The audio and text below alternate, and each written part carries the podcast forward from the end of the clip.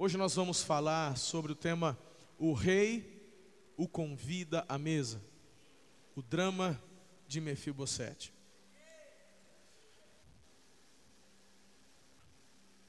De repente, quando eu falo assim, o drama, aí você fala, pastor, eu gosto de filme de ação, pastor, eu também. Eu, eu, eu vou te falar uma coisa, quando a gente tem um tempinho para distrair, a gente quer desligar. Eu gosto de um bom filminho, eu gosto. Em família, a gente, a gente curte assistir uns filminhos legais. Eu prefiro os filmes de guerra, filme de ação, né? Os que eu mais gosto são aqueles medievais, né? Eu gosto bastante. Mas, de vez em quando, eu assisto uns dramas. Mas é o seguinte, é, não é qualquer drama. Eu gosto dos dramas que são é, feitos baseados em fatos reais, em histórias reais. O último que eu assisti, o último drama, foi da vida do Steve Jobs. Eu até conversei em uma das celebrações aqui. Sempre quando eu termino de assistir um drama baseado em fatos reais, terminou, pego o celular, vou para o Google. Eu vou pesquisar, eu entro no Wikipedia e eu vou querer saber o que, que aconteceu. E, e antes, e, gente, é, é demais. Esses tempos, um, um, muito bom, só que eu não lembro, eu, não, eu sou ruim para guardar nome. Mas eu assisti um sobre a Guerra das Coreias. Não é? E, e, gente, que, que bacana, eu fico vidrado. Né? Eu gosto. Agora, se é um drama só a invenção do autor, aí se é para perder tempo, eu prefiro filme de guerra. Aí eu vou assistir o de ação. Né? Até, pode ser até do Batman, não tem problema. Mas pelo menos a gente não dorme. Mas quando é um drama baseado em fatos reais, a gente aprende. Meu velho pai me ensinou, quando ainda era criança, dizendo: Filho, você tem que aprender com as experiências das pessoas. Você vai ter experiências boas e experiências ruins ao seu redor, de pessoas próximas, pessoas da família, parentes e pessoas distantes. Quando você enxergar estas experiências, a pessoa sábia, dizia meu pai, aprende com os erros dos outros. Que conselho demais. Então, quando alguém compartilha sua história, através dessa história, eu aprendo para não cometer os mesmos erros. Isso é uma questão de sabedoria. Eu já compartilhei com vocês aqui vários dramas e são dramas verdadeiros baseados em histórias reais. Eu já falei da Lia, eu já falei do Absalão, eu já falei tantos personagens. Já falei do Judá. Meu Deus, agora hoje chegou a vez do Mefibosete. Eu conheço essa história desde que eu conheço, desde que eu me conheço por gente. Mas eu confesso a vocês que essa semana, lendo, relembrando essa história, ela, ela tomou um, um formato especial para mim. Eu já ouvi muitos sermões acerca de Mefibosete, talvez você também. Ou, quem sabe, vai ser a primeira vez hoje.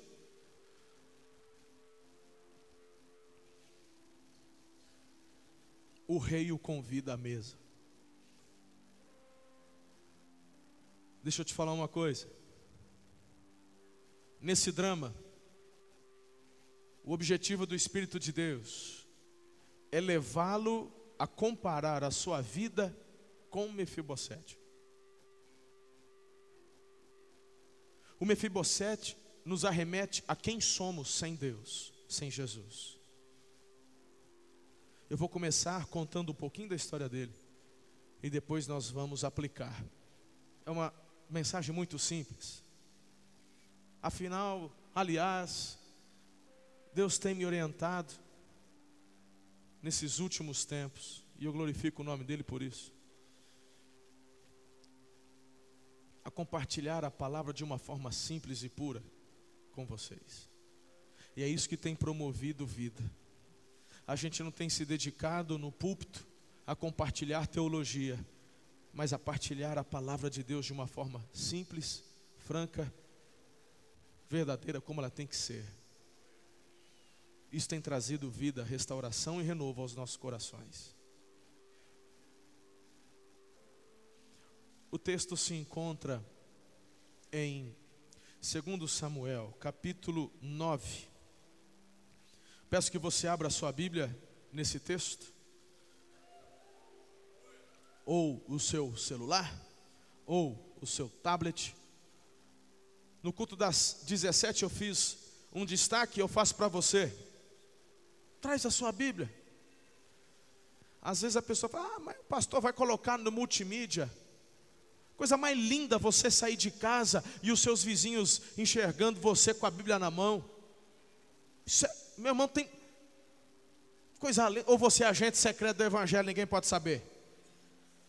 Você não é, você, é discípulo de Jesus. Você, meu irmão, deixa eu te falar, você é um soldado valente, amém? Então vem com a Bíblia para a igreja. Sabe por quê? Porque você tem que aprender a manusear. Viu? Tem que aprender e, e, e tal. Tem, tem, tem, uma moçada nova chegando que pega a Bíblia e põe o dedo. Ué. Não, filho, não, não é touch, não. É, aqui você tem que, ó. Só o celular que funciona no dedo. A Bíblia tem que aprender. Pastor, eu não tenho Bíblia. Compra uma. Pastor, eu não posso, eu te dou uma de presente. Mas ninguém fica sem Bíblia. Você não tem? Então já estou te dando uma Bíblia aqui. Já separa para mim, Ludmila. Já pega lá agora já traz para durante o sermão. Você já vai agora começar. Eu que te vejo sem Bíblia aqui nos, nos, nos... Já traz uma caneta para o cidadão, que é para começar a rabiscar. Bíblia, quanto mais surrada, quanto mais lida, mais anotada, mais direito está a vida do peão. Agora tem, um, tem uma moçada aí com a Bíblia lisinha e a vida toda torta. Deixa a Bíblia com a orelha rabiscada, anotada, que a tua Bíblia vai estar endireitada, a tua vida. Entendeu? Tem que ler, meditar. Amém, filhos? Aleluia, isso é demais. Então vamos lá. Tem mais alguém que não pode comprar uma Bíblia que já começa o culto? Já traz duas, Ludmila. Amém? É isso aí mesmo. Então fechou. Segunda Samuel capítulo 9, presta atenção. Certa ocasião, Davi perguntou: Resta ainda alguém da família de Saul a quem eu possa mostrar lealdade por causa da minha amizade com Jonatas? Então chamaram Ziba, um dos servos de Saul, para apresentar-se a Davi, e o rei lhe perguntou: Você é Ziba? Sou teu servo, respondeu ele. Perguntou-lhe Davi: Resta alguém da família de Saul a quem eu possa mostrar lealdade? a lealdade de Deus. Respondeu Ziba: Ainda há um filho, um filho de Jonatas, aleijado dos pés. Onde ele está? perguntou o rei. Ziba respondeu: Na casa de Maqui, filho de Amiel, em Lodebar. Diga Lodebar. Então o rei Davi mandou trazê-lo de Lodebar. Quando Mefibosete, filho de Jonatas, e neto de Saul, compareceu diante de Davi, prostrou-se rosto em terra. Mefibosete? perguntou Davi. Ele respondeu: Sim, sou teu servo. Não tenha medo, disse Davi, pois é certo que eu o tratarei com bondade por causa de minha amizade com Jonatas, seu pai. Vou devolver-lhe todas as terras que pertenciam a seu avô Saul e você comerá sempre à minha mesa. Mefibosete prostrou-se e disse: Quem é teu servo? Para que te preocupes com um cão morto como eu. Então rei convocou Ziba e disse-lhe: Devolvi ao neto de Saul, seu senhor, tudo o que pertencia a ele e à família dele. Você, seus filhos e seus servos cultivarão a terra para ele você trará a colheita para que haja provisões na casa do neto de seu senhor. Mas Mefibosete comerá sempre à minha mesa. Ziba tinha quinze filhos e vinte servos. Então Ziba disse ao rei: O teu servo fará tudo o que o rei, meu senhor, ordenou. Assim, Mefibosete passou a comer à mesa de Davi, como se fosse um dos seus filhos. Mefibosete tinha um filho, ainda jovem, chamado Mica. E todos os que moravam na casa de Ziba tornaram-se servos de Mefibosete. Então Mefibosete, que era aleijado dos pés, foi morar em Jerusalém, pois passou a comer sempre à mesa do rei até aqui. Eu quero compartilhar com vocês essa história. A história de um desafortunado. A história de alguém que, meus irmãos, de uma situação que já era difícil, ficou ainda pior. Mas teve uma reviravolta assim que nem autor de novela mexicana poderia imaginar. O drama de Mefibosete. Vamos dividir então essa história em alguns atos, como se fosse uma encenação. E como esse primeiro ato, o título seria aqui o drama de Mefibosete. Então deixa eu falar para você. O próprio nome dele já nos traz à luz algo muito difícil, algo muito ruim, algo de dor. O seu nome significa vergonha avassaladora, vergonha destruidora. Por quê? Bem, como você já viu, o Mefibosete era filho de Jonatas, neto do rei Saul. Mas por que um nome desse? Talvez você, como eu, aprendeu que o Mefibosete ficou aleijado aos cinco anos. Mas não é isso que a Bíblia diz. O Mefibosete nasceu com um problema nos pés. Se você voltar alguns capítulos, no capítulo 4, versículo 4, você enxerga: Jonatas, filho de Saul, tinha um filho aleijado dos pés. Ele tinha cinco anos de idade quando chegou a notícia de Jezreel de que Saul e Jonatas haviam morrido. Sua ama o apanhou e fugiu mas na pressa ela o deixou cair e ele ficou manco. Seu nome era Mefibosete. Ou seja, o que era ruim ficou pior. E você enxerga aqui que o texto se refere a um filho com problema nos pés quando Jonatas era vivo. Jonatas tinha um filho que nasceu, era tinha problema nos pés. Estamos juntos aqui, igreja? Análise simples do texto. OK?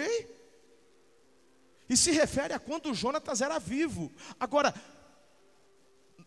quando o Mefibosete sofre o acidente aos cinco anos, Jonatas já era morto, já nem vivia. Aos cinco anos, quando chega a notícia de Jezreel, o que, que acontece? É simples. A nação inimiga, o Saul tira a própria vida, se mata, comete suicídio. O Jonatas é morto em batalha Aí, meus irmãos, quando um rei inimigo assume ou toma a cidade conquistada do rei que é vencido, o que, que é a primeira coisa que esse rei faz? Ele aniquila, ele extermina a descendência do antigo rei ou do rei vencido. No máximo, ele mantém esse rei vivo em cárcere para humilhá-lo, isso deixa o povo ainda mais opresso.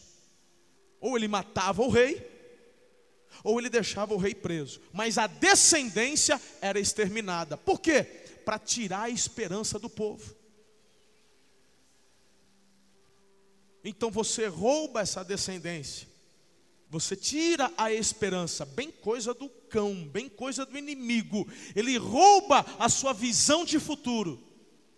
Então, quando vem a notícia de Jezreel de que o Saul e Jonatas eram mortos, ou seja, o inimigo está chegando, essa serva que cuidava do Mefibosete, e ninguém, meu filho, pelo amor de Deus, ninguém quando nasce recebe o um nome desse do pai e da mãe. Vergonha avassaladora. Ele não recebe um nome desse por conta de um acidente que ia sofrer no futuro é um príncipe, é alguém da linhagem real que nasce com um defeito físico. Isso, para o povo, era uma vergonha. Por isso ele recebe esse nome, misericórdia, mas ele recebe. E nessa correria, ele já com a sua deficiência, ele não consegue, ele tem que ser carregado. E fica óbvio no texto, filhos, que nesse ser carregado na correria, hum, aquela mulher o deixa cair. Nós não temos detalhes mais aprofundados, mas dá a entender que ele sofreu alguma lesão na coluna. E além dos problemas nos pés, ele agora fica aleijado. Bem, nada que não esteja ruim, que não possa piorar. Ele agora é levado para Lodebar. Essa cidade, o nome significa lugar sem pasto. É um lugar sem provisão. É um lugar onde ninguém quer ir. Imagine você passando num concurso público e eles te mandam lá para o Quiprocó, lá não sei aonde. O que, que tem lá? Nada. Tem só uma delegacia, você vai ser delegado lá. Não, tem nada. O que, que produz? Nada, não tem. Comércio, Ih, tudo lascado, tem nada. Vou fazer o que lá? Ninguém quer ir, irmão. Ninguém quer ir para um lugar onde não tem esperança, onde não tem futuro, onde você planta e não consegue colher. É para lá que o Mefibosete vai. Agora, esse, essa criança, ela passa a viver escondida, porque as coisas se apaziguam. Davi, ele é agora o rei de Israel, ele retoma o controle todo de Jerusalém. É um rei que está crescendo, é um rei de grandes conquistas. Meu Deus, tô, a gente está falando de Davi.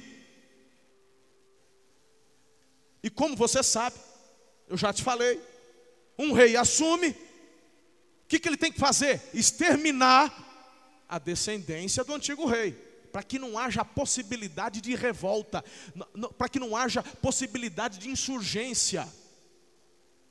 Você mata a cobra no ninho. É desse jeito que as coisas aconteciam. Então, Mefibosete,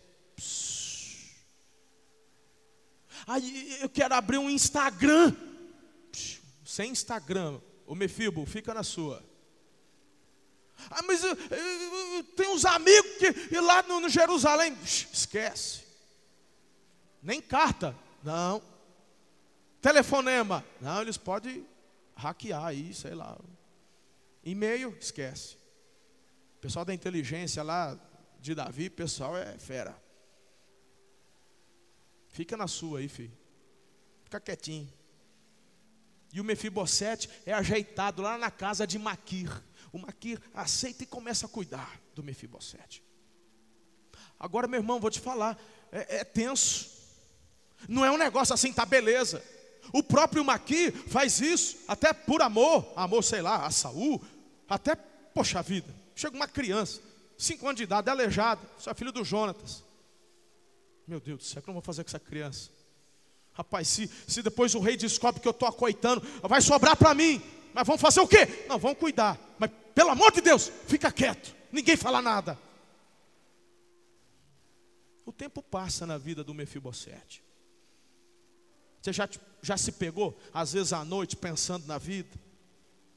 Lembrando de, de uns amigos que, que agora não são, que te abandonaram. Que, ou então lembrando de bons momentos. Você nunca fez isso, irmão? Coisa mais gostosa, lembrar de coisa boa. Esse é um, um bom exercício para quando você está meio triste. Lembra de, de coisas boas. Lembra de férias. Lembra de, de, de tempo que você teve com, com, com, com gente que você ama. Os primos que você. Sei lá. A vida é difícil, mas tem muita coisa boa que a gente vive, sim ou não? Mas o que, que o Mefibo vai pensar? Hum? Me dá uma coisa boa aí. Já estava ruim quando nasceu. Via a criançada toda jogando bola, brincando, correndo. E ele? Problema nos pés. Não, não dava. Mas mesmo assim, eu sou príncipe, né? É assim, mas de repente, que de príncipe a perseguido. Meu pai morreu, minha mãe morreu, meus irmãos morreram, meu avô morreu. tá, ó, sobrou nada. Vou lembrar do quê? E para piorar, eu estou em Lodebar. Tem nada de bom aqui. Um lugar que não tem pasto. Um lugar de. Não é um lugar bonito de ver. Você está entendendo o que eu estou falando? Agora,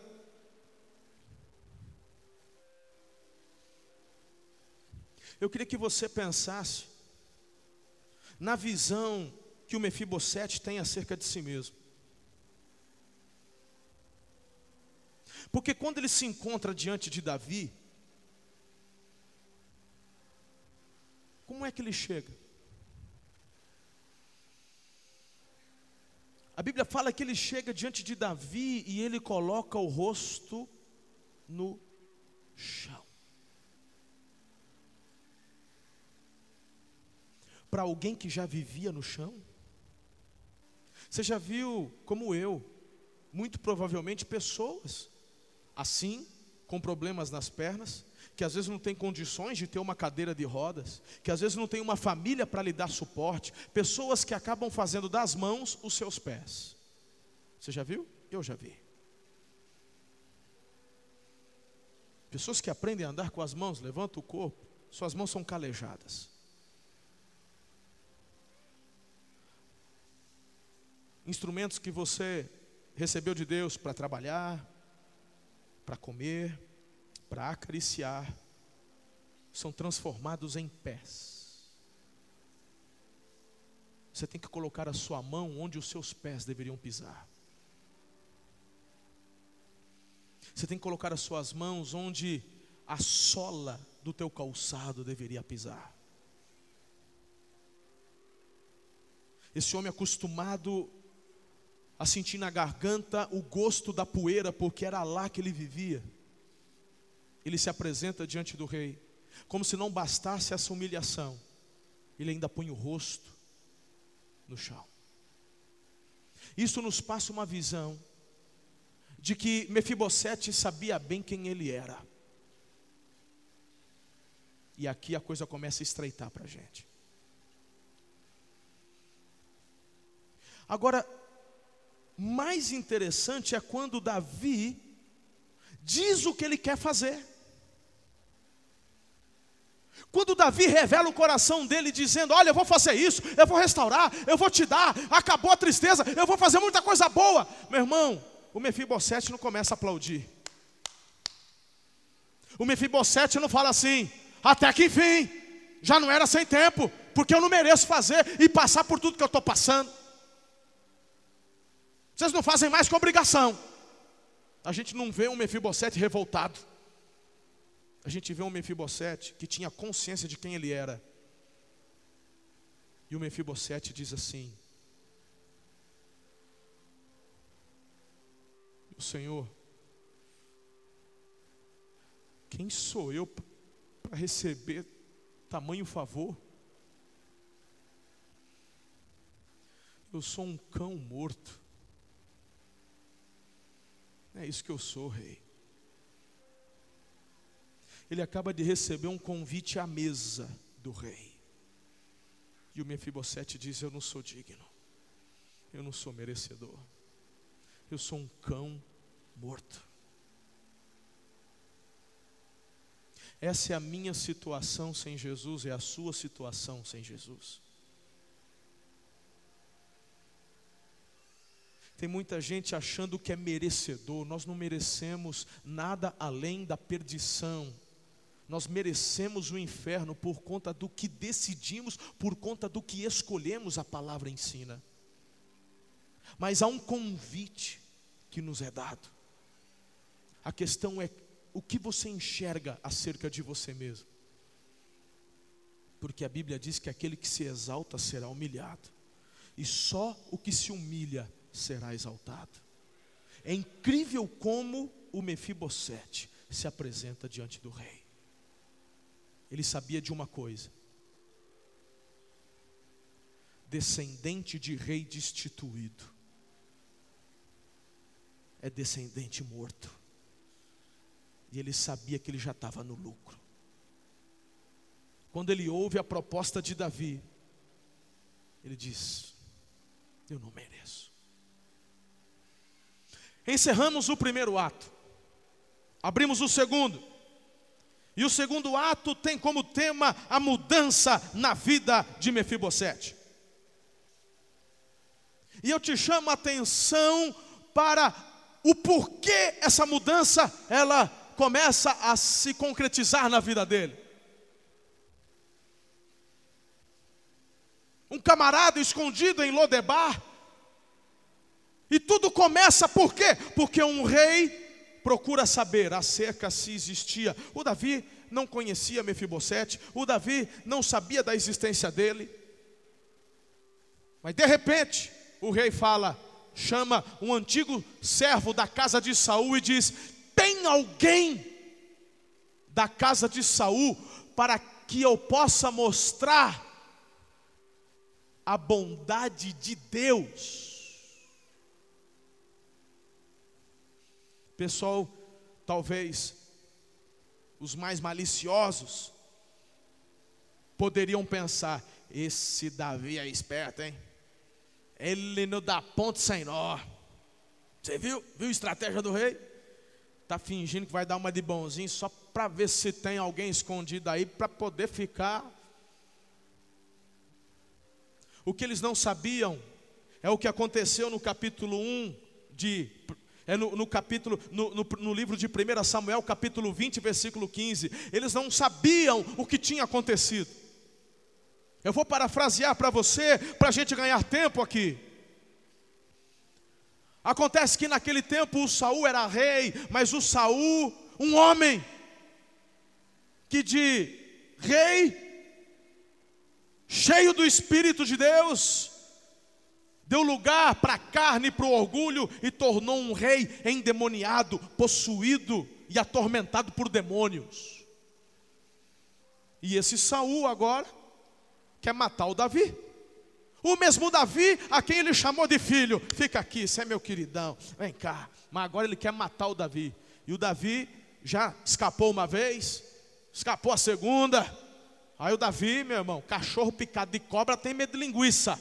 Aí o Davi fica esperto, uma hora ele acerta essa lança aí, ué. O Davi vai para o meio do campo e se esconde. Essa não põe, não falou e disse, não, né? Isso aí não tem um pessoal que põe no Instagram, falou e disse as frases que o pastor Marcelo fala no púlpito. Isso aí, do cachorro picado de cobra, isso aí não. Deixa quieto. Mas quem já morou lá para os lados do Mato Grosso do Sul sabe, isso aí eu aprendi lá. Né?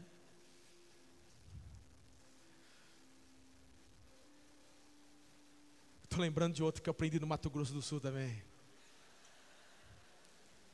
Tem, tem umas casas onde a mulher manda, né?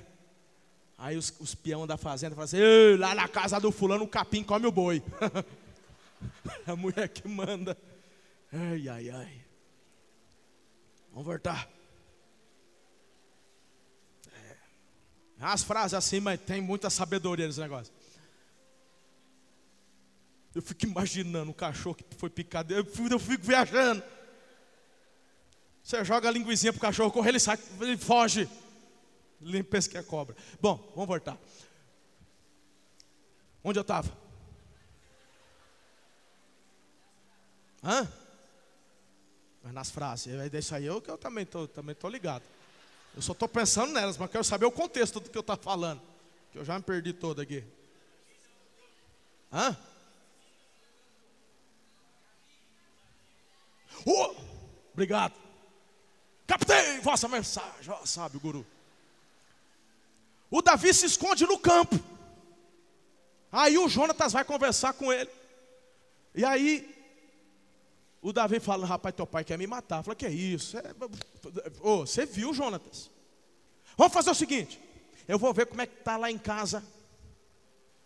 Se o meu pai quiser mesmo te matar, eu vou fingir que estou treinando tiro ao alvo. Eu vou mandar três flechas aqui na tua direção, onde você está escondido, e vou mandar um servo buscar as flechas. Se eu falar, Está mais para cá, pode vir. Aí é para você voltar. Se eu gritar, não, as flechas tá mais longe, aí é para você vazar, porque aí teu pai. Então tá bom, faz isso.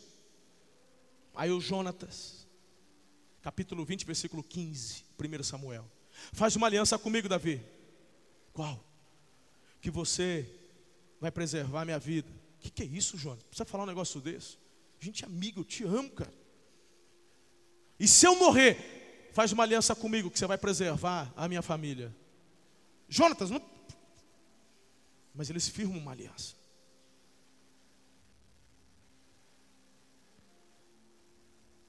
De fato, o Saul queria matar.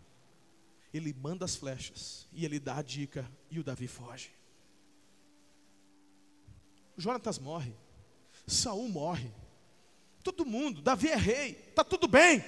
Davi está prosperando, está crescendo, alargando suas fronteiras, está vivendo um novo momento. Quer conhecer uma pessoa, dá poder para ela. Por isso que Davi, mesmo diante das adversidades, dos erros, das falhas, Deus diz: Esse homem é um homem segundo o meu coração. As pessoas não entendem por quê. Muitos reis que sucederam Davi, da linhagem de Davi, Deus falava: seja leal, obedece ao que eu estou te mandando, eu vou preservar teu trono e a tua descendência no reinado. Esses homens pisavam na bola, desobedeciam, faziam escarcel, Deus tinha que destituir, tirar. Agora o Davi, ele do nada, diz: pesquisa, vai saber se tem alguém a transformação, a mudança na vida de Mefibosete tem como base uma aliança.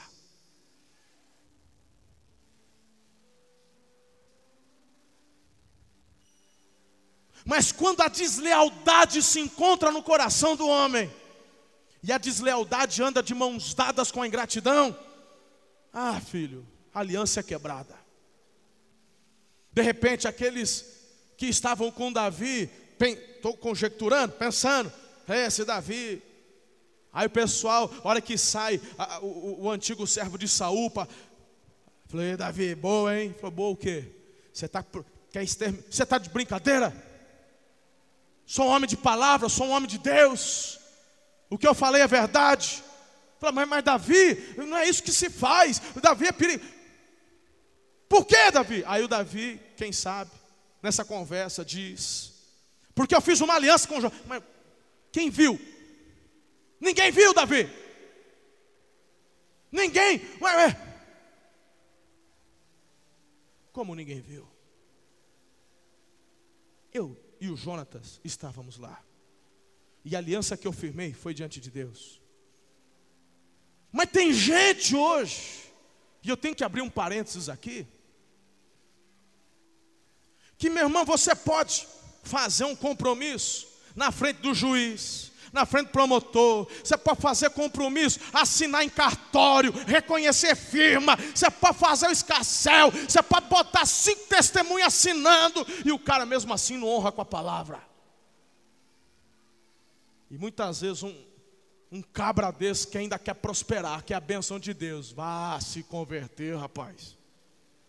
Você tem um Davi que uma aliança que ele fez, o único homem presente estava morto. Mas ele honra a palavra, porque ele fez uma aliança. Deixa eu te falar, qual que é o processo de alianças e relacionamentos quebrados? Deixa eu cantar bola para você aqui. Porque a deslealdade anda de mãos dadas com a ingratidão. Tem muita gente que quer ficar rico. Pois eu vou te falar, Deus não vai. Tem gente que não pode ficar rico não. Como eu já disse, dá um pouquinho de poder para a pessoa. Você conhece quem ela é. Dá um pouquinho de autoridade e ela vai revelando quem é o, o coração dela.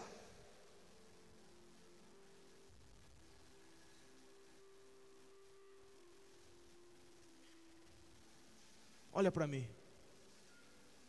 Presta atenção no que eu vou te falar.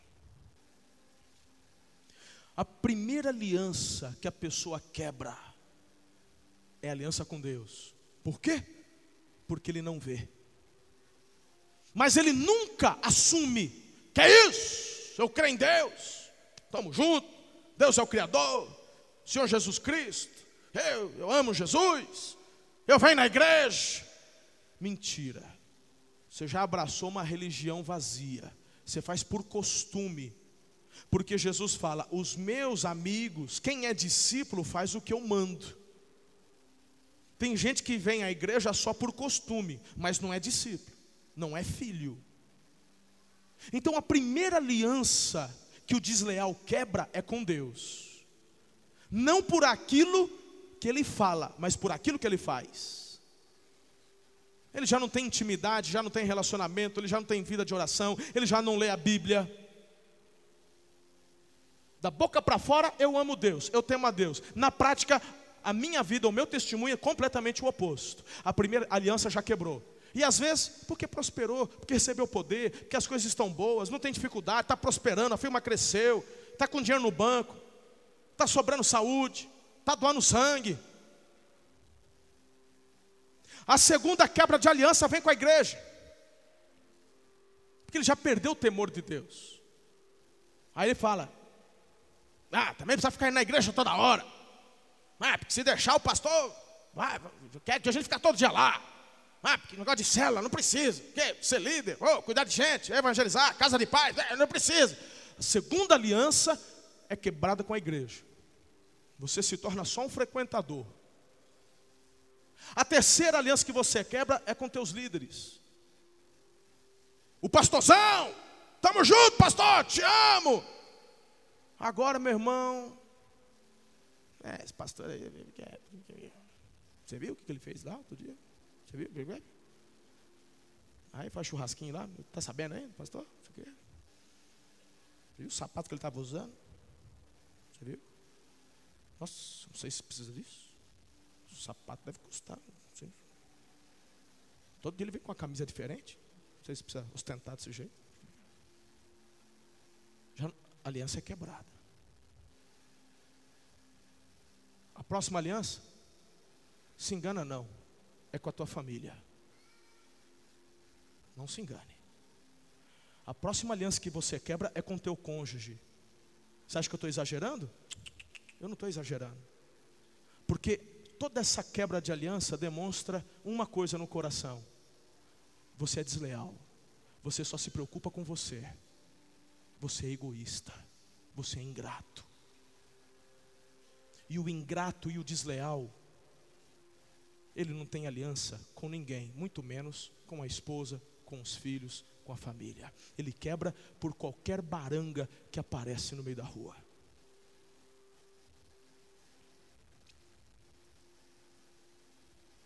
Sabe o que me, me deixa mais indignado? O que me deixa, isso já aconteceu várias vezes aqui. Eu não falei nos outros cultos, mas o Espírito Santo está me mandando falar. Eu acho que é um recado direto para alguém. Eu acho. Se é para você, já, já pega. Às vezes tem uma mulher que vem chorando. Diante de Deus, que eu não estou pensando em ninguém. Ninguém aqui. A mulher chega diante de Deus. Meu marido bebe, meu marido cheira, meu marido fuma, meu marido me trai, meu marido vive no boteco, meu marido só pensa em pescar, meu marido só, vai, só quer saber de futebol. Eu, eu, eu, vamos orar, irmã. Vamos jejuar, irmã. Vai mudar, Deus vai pegar ele. Pastor, me ajuda. Ô, oh, pastora, me ajuda. Falou, vamos orar, Deus vai fazer. Vamos lá, vamos, vamos para a vigília. Vamos, vamos, dobrar o joelho. E aí a gente ora e vai e tal. Aí esse homem aceita, ele vai num face a face. Aí ele volta do face a face, aleluiado, cheio do Espírito Santo. Meu irmão, já peguei umas mulheres depois reclamando que esse homem só quer saber de igreja. Então, então você prefere ele no, no, no boteco? Você prefere o infiel? Você pre... Não, porque também precisava exagerar. O que a pessoa não entende é que essa aliança, intimidade com Deus, essa aliança, a intimidade com o Espírito Santo, é que me fortalece a cumprir todas as outras alianças que eu tenho. Então, se você quer viver uma aliança com o teu cônjuge, empurra esse homem, empurra essa mulher para uma vida cada vez mais íntima com a palavra de Deus e com o Espírito Santo. É simples assim. É desse jeito. Eu não estou inventando. Eu já ouvi isso. Meu irmão, não é fácil ser pastor. Porque tem cada coisa que eu escuto. Aí eu me lembro do Moisés. Que o que eu passo não chega nem perto do que o Moisés passou. Aí eu falo, tá bom, senhor, eu vou aguentar. Mas você tem que amadurecer. Você precisa crescer. A história de Mefibosete é transformada por causa da aliança que Davi tinha com Deus. Porque ele fala para o servo de Saul: há alguém da descendência de Saul para quem eu possa demonstrar a bondade de Deus. O que você é é reflexo da aliança que você tem com o Pai das luzes. Diga amém. Quem está entendendo o que eu estou falando aqui? Terceiro lugar, vamos caminhar para uma conclusão dessa mensagem. Você está comigo?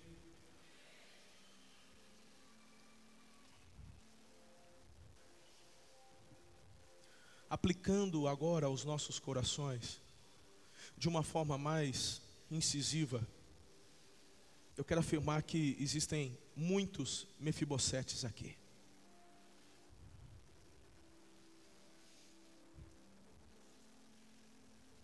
Eu disse desde o início da mensagem de que essa história reflete a nossa história.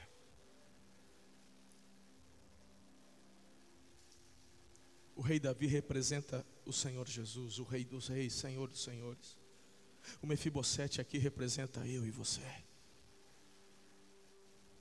Eu fico imaginando quantos Mefibosetes aqui nasceram com problemas físicos. O Mefibosete nasce com problemas nos pés. Talvez você nasceu com problemas nos ouvidos, talvez você nasceu com problemas nos olhos, coração, pulmão, rins. Há crianças que já nascem com diabetes e desde recém-nascidas precisam tomar insulina.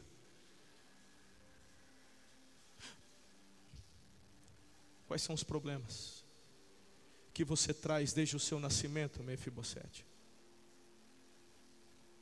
Quais são os problemas que você, quando nasceu, herdou?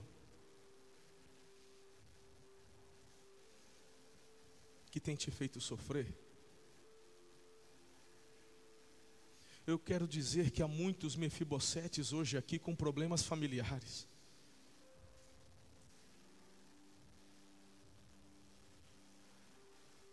O Mefibosete passa a maior parte da sua infância, passa toda a sua adolescência, sem ter alguém para poder chamar de pai. Ele não tinha ninguém para falar, mãe. Não tinha. Quantos mefibosetes aqui? Talvez há mefibosetes que foram abandonados pelos pais na infância, no nascimento.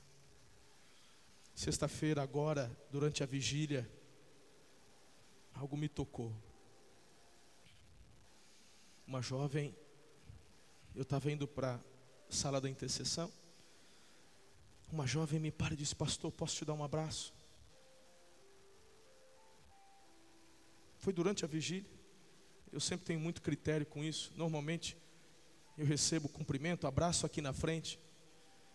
No meio da vigília, uma jovem. Só que a discipuladora dela estava próxima, estava pertinho. Falei, claro, filha, pois não. E eu senti um abraço fraterno. Depois fui para a sala. Passou o tempo.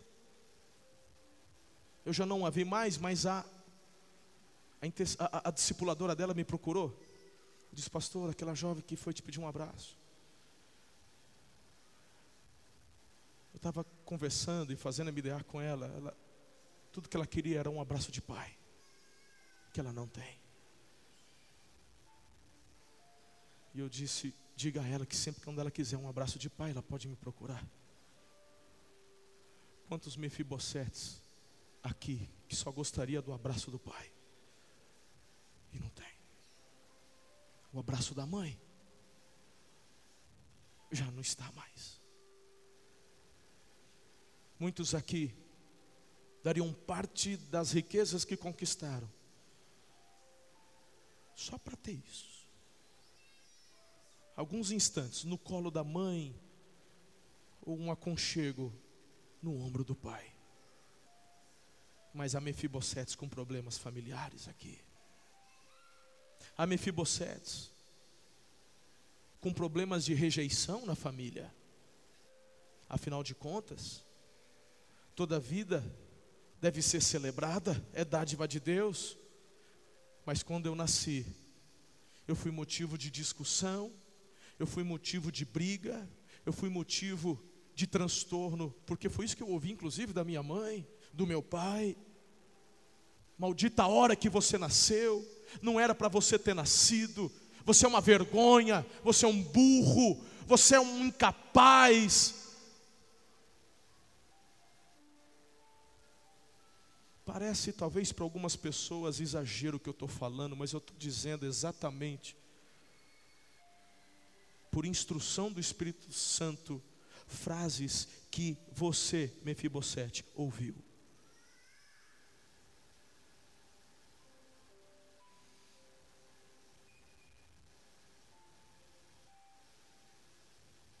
Você, Mefibosete, que recebeu esse nome, vergonha. Vergonha. Você é uma vergonha para a família. Diz que você cometeu esses erros, você é uma vergonha. As suas ações causam repulsa. Porque você se envolveu com drogas, você para a família é uma vergonha. Quantos aqui? Quantos mefibosetes hoje aqui? Você que se sente desprezado por conta da cor da sua pele, por causa do seu cabelo, por causa do seu tamanho, se você é alto, baixo, gordo ou magricelo. Quantos mefibosetes?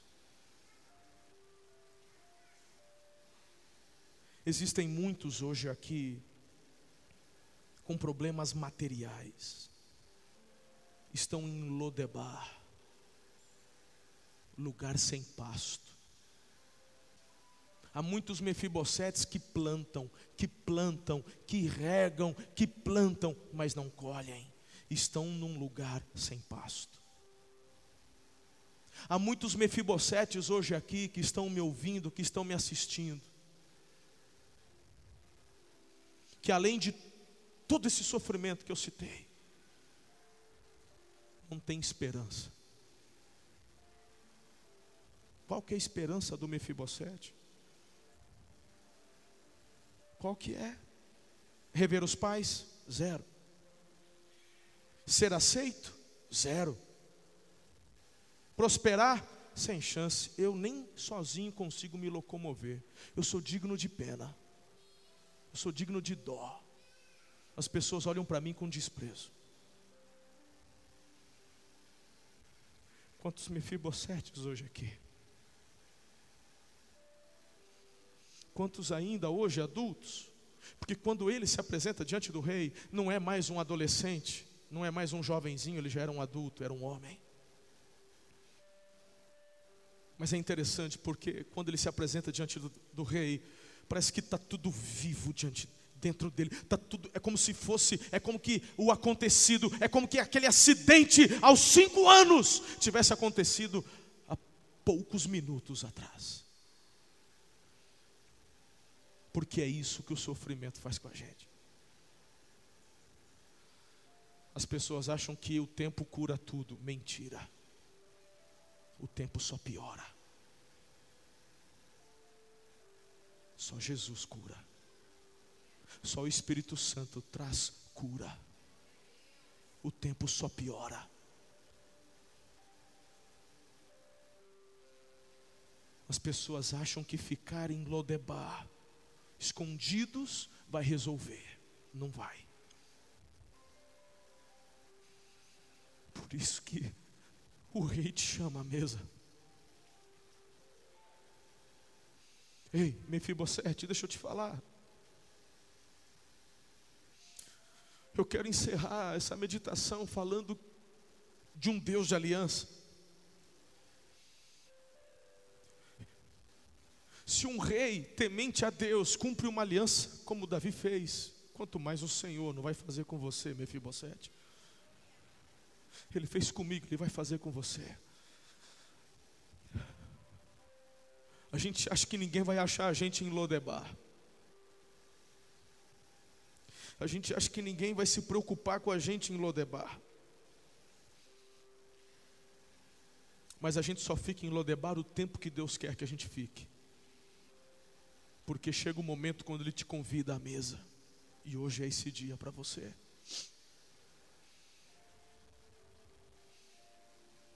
Deixa eu te falar uma coisa. Não, você não veio para a igreja. O rei te convidou à mesa hoje.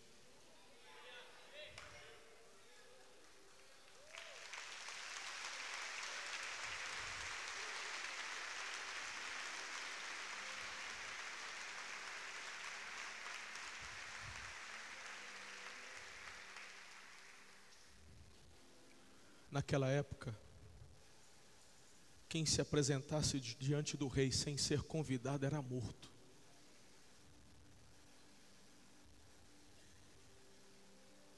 O Mefibosete só se apresenta diante de Davi porque Davi o chamou. E você está aqui porque o Espírito Santo te convidou. Ele te chamou porque ele quer tirar você de Lodebar e quer colocar você à mesa com Ele. Agora preste atenção, não é porque você merece, e aqui que está o pulo do gato. Preste muita atenção no que eu estou falando. As pessoas estão confusas. Tem muitas igrejas que estão perdidas e confusas. Tem muitas igrejas se posicionando como se fossem pequenos reis. Nós somos Mefibosete. Diante da cultura, o Mefibosete seria morto.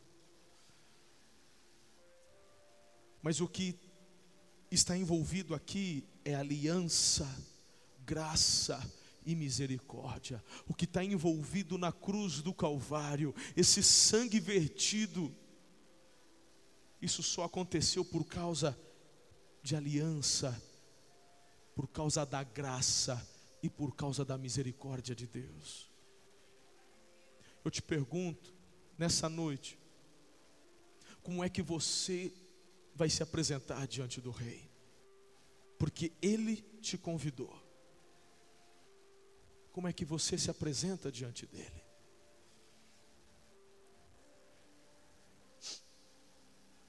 Em João capítulo 1, versículo 12. Mas a todos quantos o receberam, deu-lhes o poder de serem feitos filhos de Deus, aos que creem no seu nome.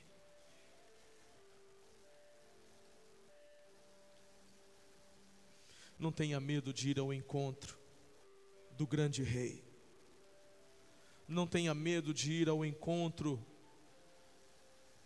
daquele que é o Rei dos Reis e Senhor dos Senhores. Tem muitas pessoas que ouvem o convite do Rei e dizem assim: Pastor, a minha vida é tão torta, quem sou eu? Pois é, eu sei quem você é, você é Mefibosete, eu também. Ele me chamou e chamou você.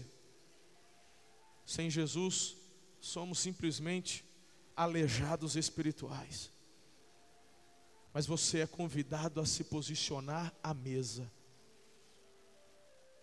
O texto está dizendo que Mefibosete se posicionava como os filhos de Davi. Só os filhos se sentavam à mesa com o pai. Agora você tem o adotado. É isso que Jesus faz com a gente. A todos quantos o receberam, deu-lhes o poder de serem feitos filhos. E aí, Mefibosete, o que, que você vai fazer nessa noite? Você tem que reconhecer que precisa de Jesus. Jesus disse assim: Vinde a mim todos os que estão cansados e sobrecarregados, todos os que estão oprimidos, e eu os aliviarei.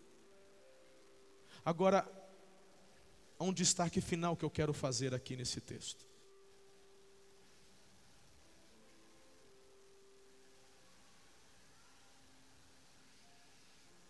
O fato de o Mefibosete estar à mesa, isso não traz sobre a vida dele a cura física. Vem a paz, a alegria, é restaurado o seu posicionamento. Ele passa a usufruir das bênçãos oriundas do rei, que vem do rei. É filho agora. E ele começa a desfrutar de tudo isso, mas ele ainda está preso a um corpo coxo. Deixa eu te falar uma coisa. Todas as vezes que o Mefibosete, porque agora o próprio texto diz, o que antes fazia favor, o próprio rei declarou: você agora é servo dele. Pega os teus filhos, pega os teus servos e vocês vão cultivar as terras que é dele. Uau! Agora eu tenho uma nova posição. É, você não é mais o escondido, o rejeitado. Você agora está à mesa comigo. Uau, demais!